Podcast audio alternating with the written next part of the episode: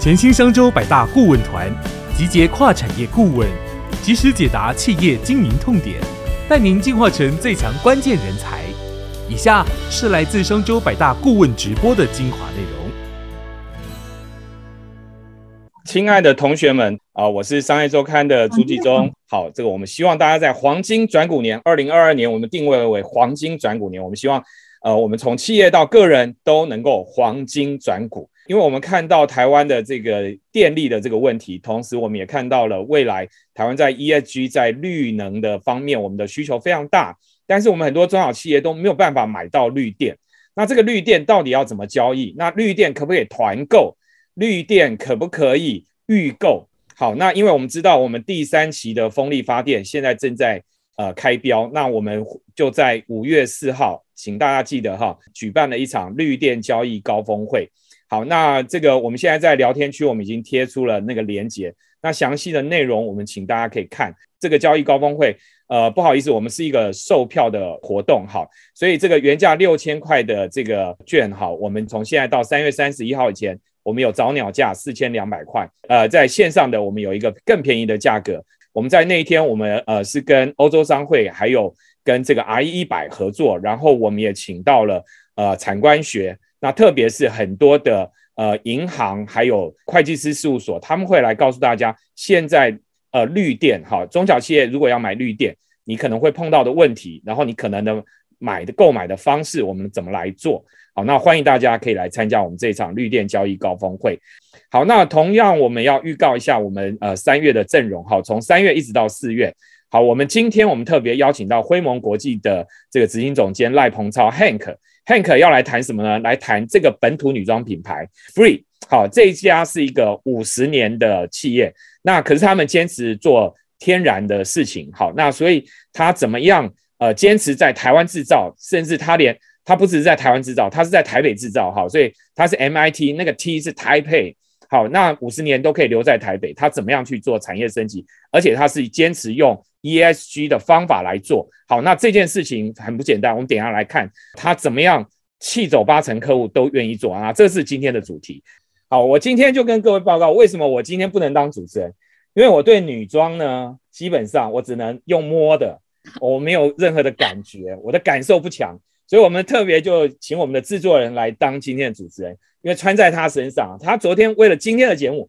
他昨天特别跑到百货公司 去试穿了 Free 的这个品牌，就把时间交给我们今天主持人 苏雨婷。那我先稍微介绍一下，大家可能对这个品牌比较不熟悉，它其实是一个呃台在台湾有五十年历史的一个本土女装品牌。那他们投入这个天然染的商品已经有十年的历史。那透过这个转，其实这个转型不是一步到位，真的是十年磨一剑的概念。那这个透过这十年的来的努力，他们目前的客单价可以提升百分之三十。那这个新商品的占比也到达四成，但它绝对不是一蹴可及，其实中间有非常多的血泪史。所以今天我们就欢迎 Hank 来分享，欢迎 Hank 来跟大家打个招呼。嗨，大家好。好，那 Hank，那接下来我就把时间交给你。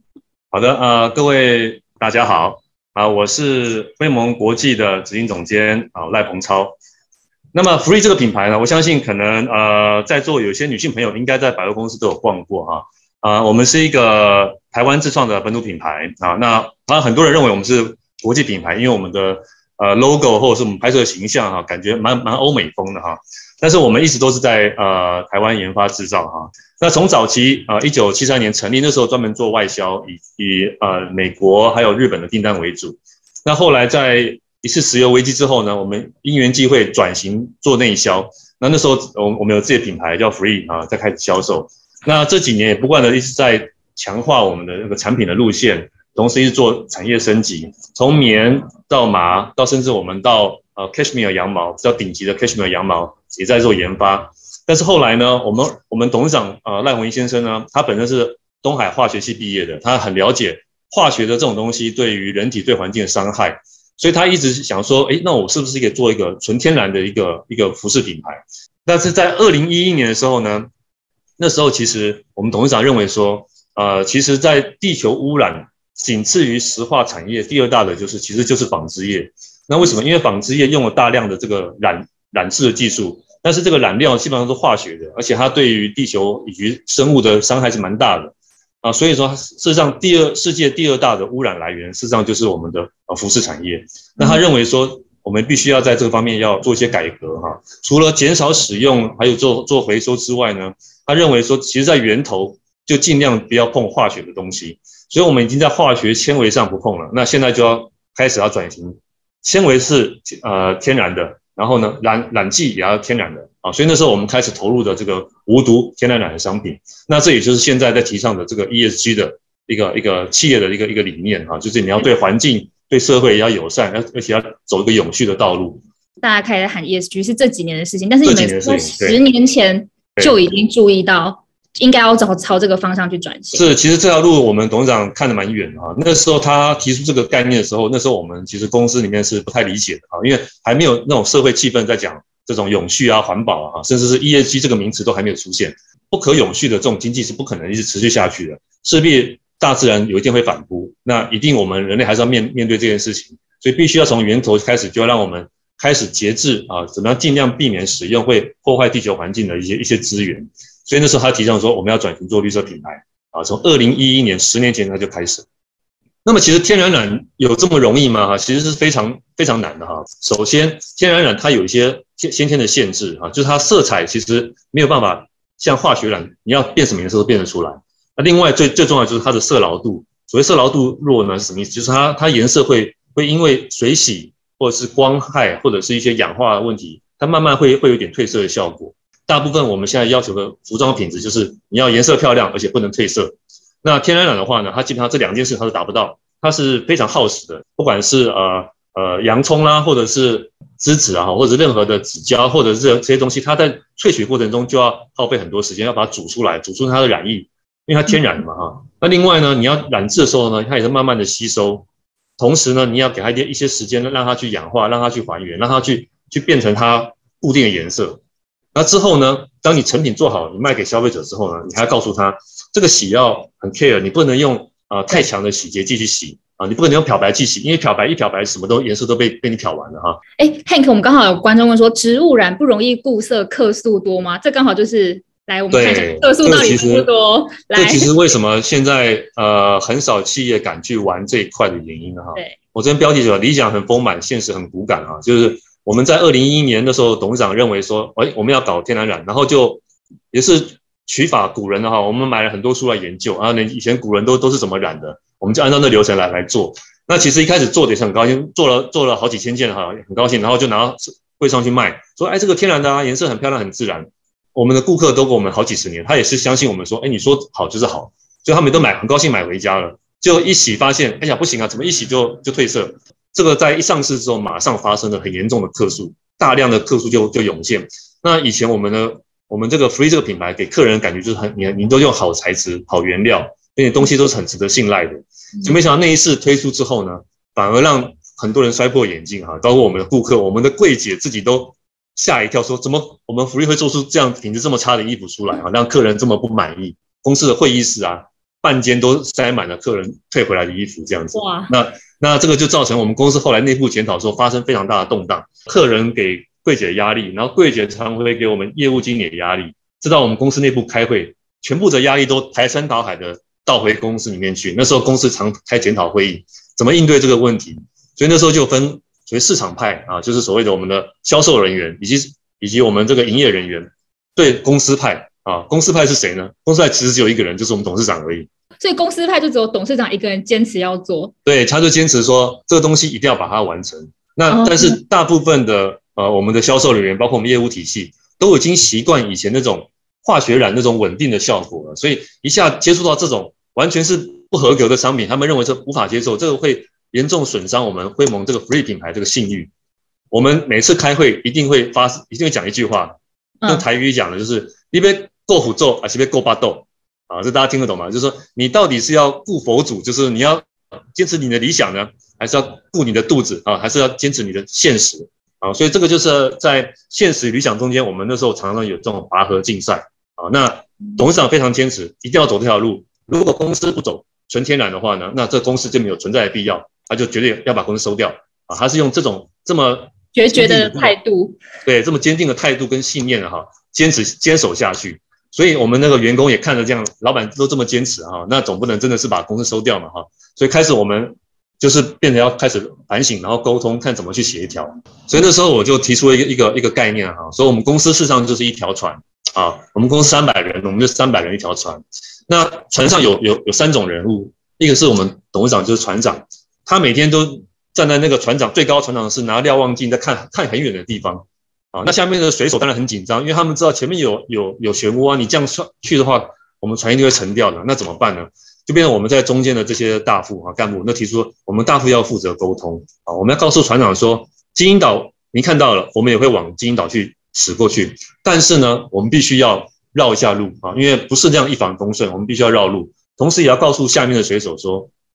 虽然说这这条路并不好走，但是如果不走，我们永远到不了金银岛啊。就是用这种概念呢，去对上对下沟通，让双方呢都能够护住他那一块，同时呢也要互相的妥协啊。那我们让董事长妥协，就是说我最终我们会走向纯天然，但是呢我们要一步一步来啊，我们还有很多东西必须要先克服啊，让市场接受。让员工接受啊，然后透过市场考验呢，证明我们的路线正确之后呢，我们才一步步在扩大，最终走向经营岛是这样子。那我们就做了一个战略性的撤退啊。我认为说，有些时候你坚持理想固然很重要，但是呃那是战略嘛，那是你战术上你可以做迂回转进的哈。那其实很多方法都可以去调整。所以那时候我们马上做了一件事，就是收缩。收缩什么呢？我们那时候做了非常多的。天然染，天然染分为草木染啊，就是绿色、黄色各种颜色，以及蓝染，蓝染它就蓝色而已哈。那呃那时候我们发现说，诶，虽然说都会褪色，但是蓝染相对来说它的牢度比较好。那为什么呢？大家如果看那个古装片哈，像《甄嬛传》啊，那些宫女、那些王公贵族啊，他都在室内，他没有受到日晒雨淋的这些困扰，所以它的颜色不会褪得很厉害。所以只有贵族才能够穿这么高级、各种鲜艳颜色的啊传统的天然染色。而一般老百姓呢，他顶多就是穿蓝染啊，所以我们可以看到以前的古装片或者什么，一般老百姓啊哈，就是就是穿顶多有颜色或就蓝色的啊，包括我们那个客家衫也是都以蓝色为主，因为它是比较耐操的，它在水洗牢度跟光牢度都是比较强，所以那时候我们就决定，那我们就先撤掉呃所谓草木染，然后保留蓝染，因为蓝染也是要跟客户沟通的啊，虽然说它。稳比较稳定，相对稳定啊，但是它也是会有褪色的一些现象。售后服务包括你的洗涤也是需要去适应。那那时候呢，就从蓝染的重新出发啊，让让我们的柜姐重新学习你怎么样去销售这种会褪色的商品，然后告诉客人说，即便褪色，它也会退到一个程度，还稳定下来之后呢，它那种退的感觉反而是很有生命力的美感啊，而不是那种化学染就是很死硬的啊，是蓝就是蓝，那个色色号永永远不会改变。但是其实自然的退事实上是很舒服的，像我们那个很多牛仔衣啊，它慢慢退退退到会一种斑驳的颜色，其实那个蓝是非常漂亮，因为它是很有生命力的感觉。后来发现了说，有一些织物的织法啊，有一些设计的变化啊，包括颜色的组合搭配，可以让你的，即便你草木染有褪色，它不会褪的那么严重或或那么明显啊，不会这边就一块一般就全部都都退掉哈。所以后来我们用一些技术呢，慢慢把这研发，后来呈现出各种各样新的颜色。也是给客人三个选择，而你可以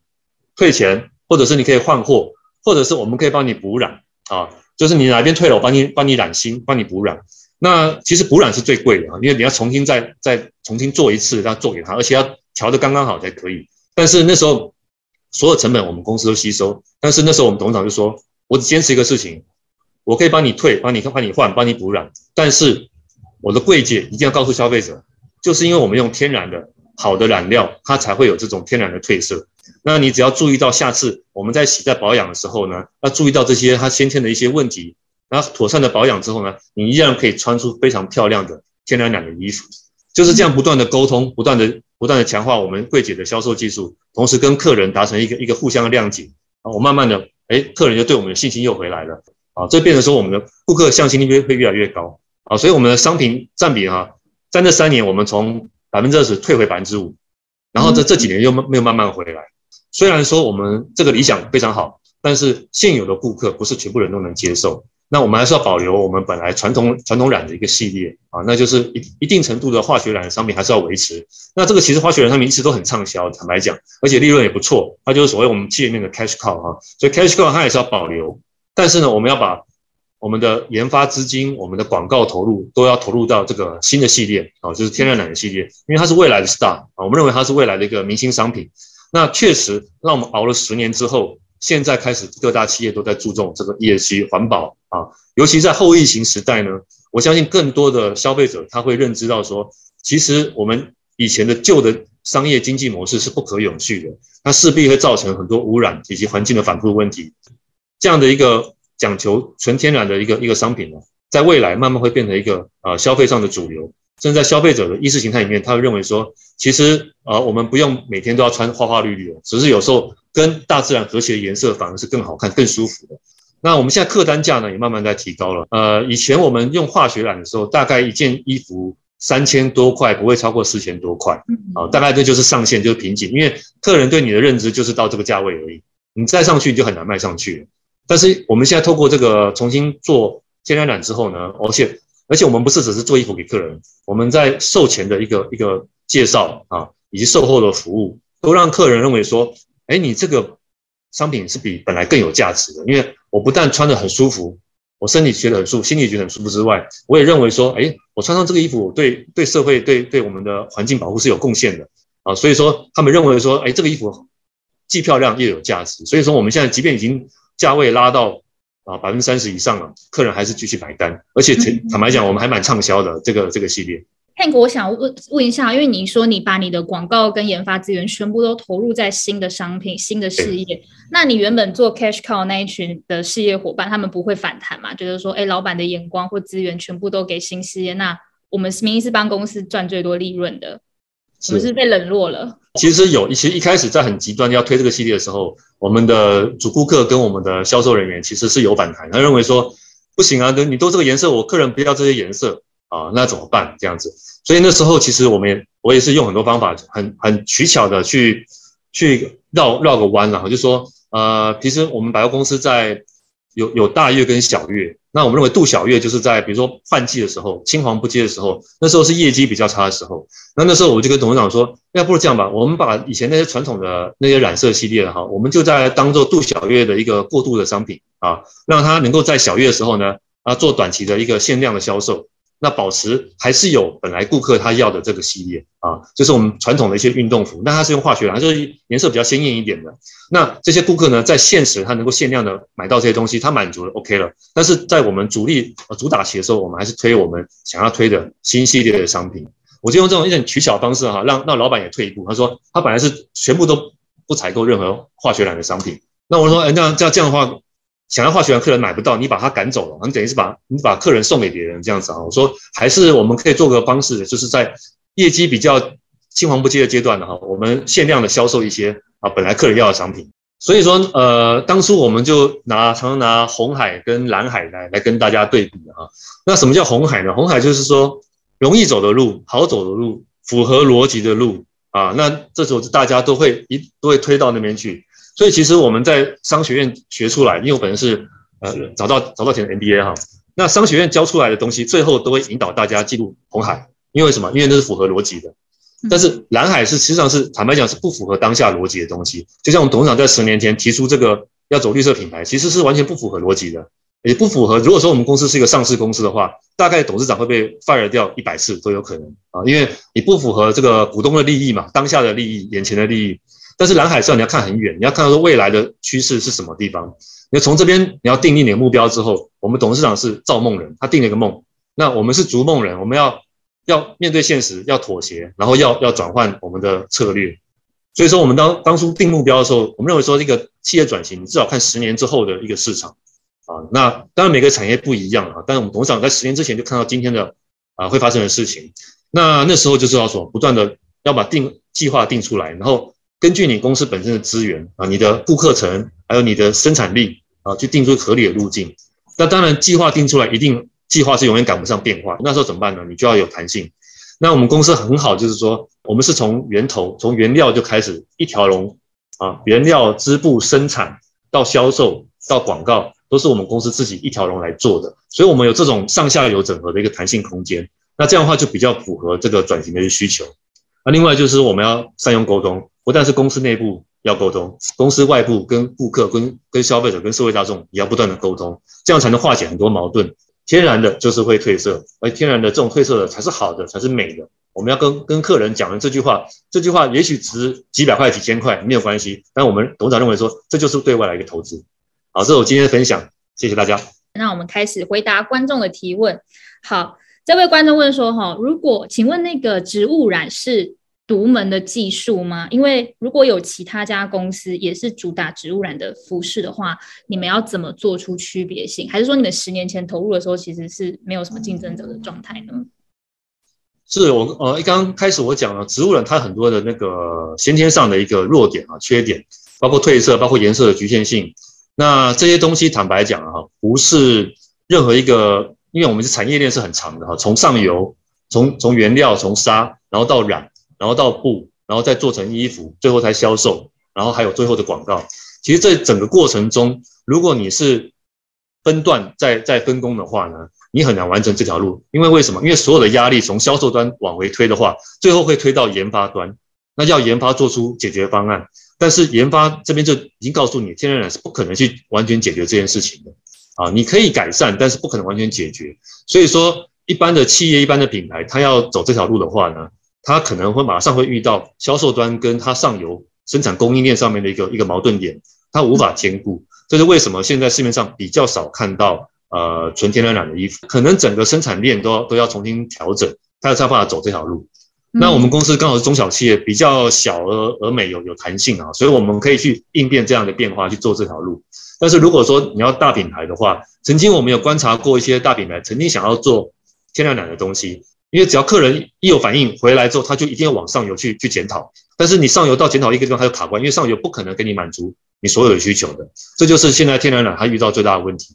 所以这是我们现在正在克服，就是说我们也希望说给。给一个社会企业一一个模范，就是说，其实这种东西原来是手工，你也可以慢慢的做半机械、半自动化的方式，让它的生产效率慢慢提升。了解。好，那下一个问题是说，如果因为植物染，你你是改变了既有的商品形态，甚至是消费者的印象，那请问你是如何说服广大的消费者？他们他想知道，就是说你在广告行销是怎么去包装跟宣传的？很多叫做金皮毒嘛。经过皮肤去吸收的毒，就是从我们最贴身的这个衣物去吸收的。所以，我们跟客人讲说，如果你是比较属于敏感肌肤的哈，其实穿天然染衣服不但舒服，而且比较没有这种化学化学啊药剂的一些毒害。其实这东西就是穿下去，穿下去，他回去体验之后，他发现，哎，确实是很舒服。那为什么舒服呢？就是你要染天然染的这个原料的材质，必须要好的材质，你才能染出漂亮的颜色。所以说，刚刚说不只是染工很费钱。而是在原料的取得上面，你就要用比较高级的原料，你才能染出高级有美感的天然染衣服。在古代是属于王公贵族专有的这种 fashion 啊，所以你必须要用很高级的原物料，你去染呢，你才染出很漂亮的颜色。啊，所以我们客人穿的其实蛮喜欢，因为我们就用了最好的料去做。那下一个问题是说，请问你们的核心技术是有申请专利保护的吗？在有一些我们自己开发出来的一些呃。加工过程啊，我们会会有做一些专利保护，但是因为天呃天然染这东西本来就是古人留下来的技术啦，你只要能够找得到这个天然的染材，你自己可以做手工坊，你可以染出你自己的方巾啊，哦或者是你自己的一些小衬衫，其实都是可以的，这没有问题的，任何人都可以做得出来。那顶多就是说在有一些呃纺织上面的一些技巧，或者说服装设计上的技巧呢，我们用一些技巧让它的这个天然染能够也美化呃更强，然后呢。同时能够截长补短啊，避免它的一些它本身的一些缺陷啊，让它这个这个扬长补短啊，让它的这个美感啊能够更完整。请问呃天，你们有关注从天然植物染到永续天然植物染之间的这个如何兼顾吗？比方说你用了植物 A，但是你们也会关注这些植物的原料是永续的，所以也是对环境友善的。这这位观众这个提的概念非常好，因为这方面的话确实是很好的概念。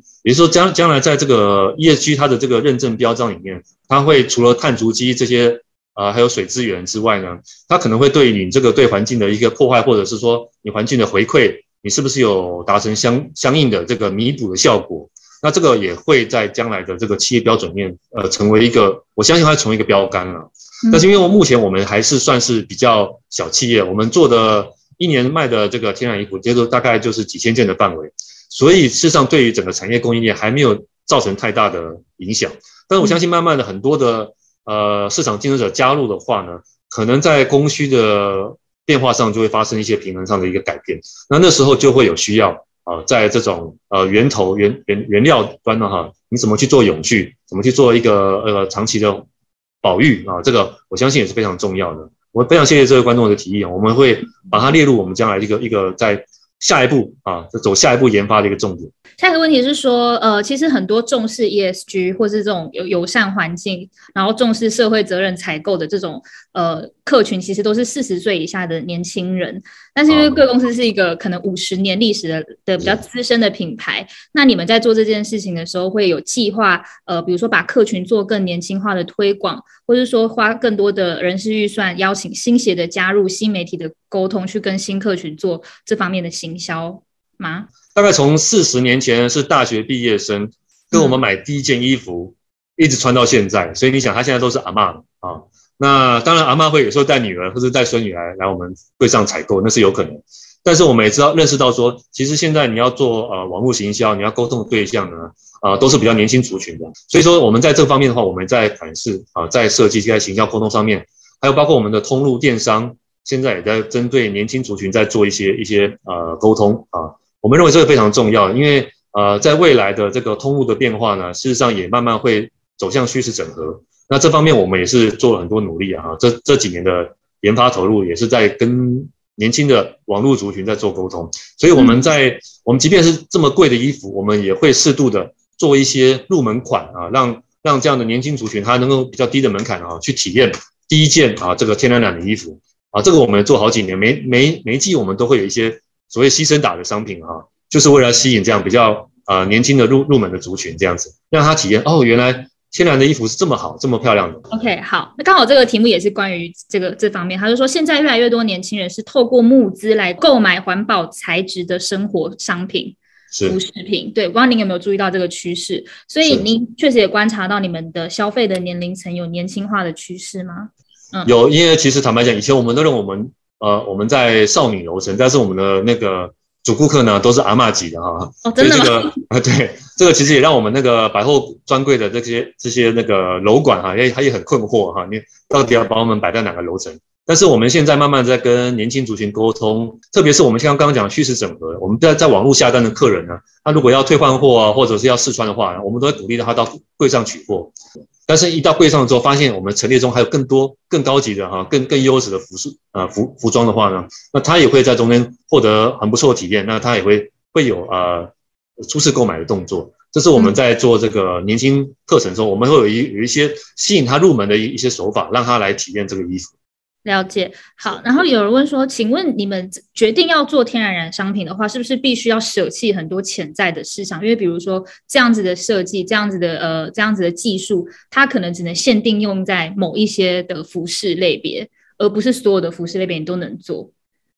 当然，如果你是非常强调机能的东西的话，啊，比如说那种登山的啦，或者是要要极限运动的话，那当然天然的呃素材的确是没有办法像这些化纤。来的这么强，但是呢，呃，在一般的我们当然一般的休闲生活中，其实天然的东西会比啊化纤的商品还要好。即便是你做运动服也是一样，因为天然的素材它本身就有一些吸湿排汗的功能，而且也有一些保温保湿的功能。这样的平衡感事实上是比所谓的化纤那些很强调机能服的话来的更优秀。我们我们有做过测试啊，啊，那我们认为说，其实慢慢的顾客会认为认为说，呃，那些便宜的化纤的这些呃机能服呢，它虽然说。看起来有方呃单方面的一些优势，但是如果你是拿来整天穿的话呢，事实上天然的衣服是更好的。好，那我们来回答最后一个问题，请问当你发现 TA 跟你原先设定的不同的时候，会影响你们或改变你们后续的产品开发策略吗？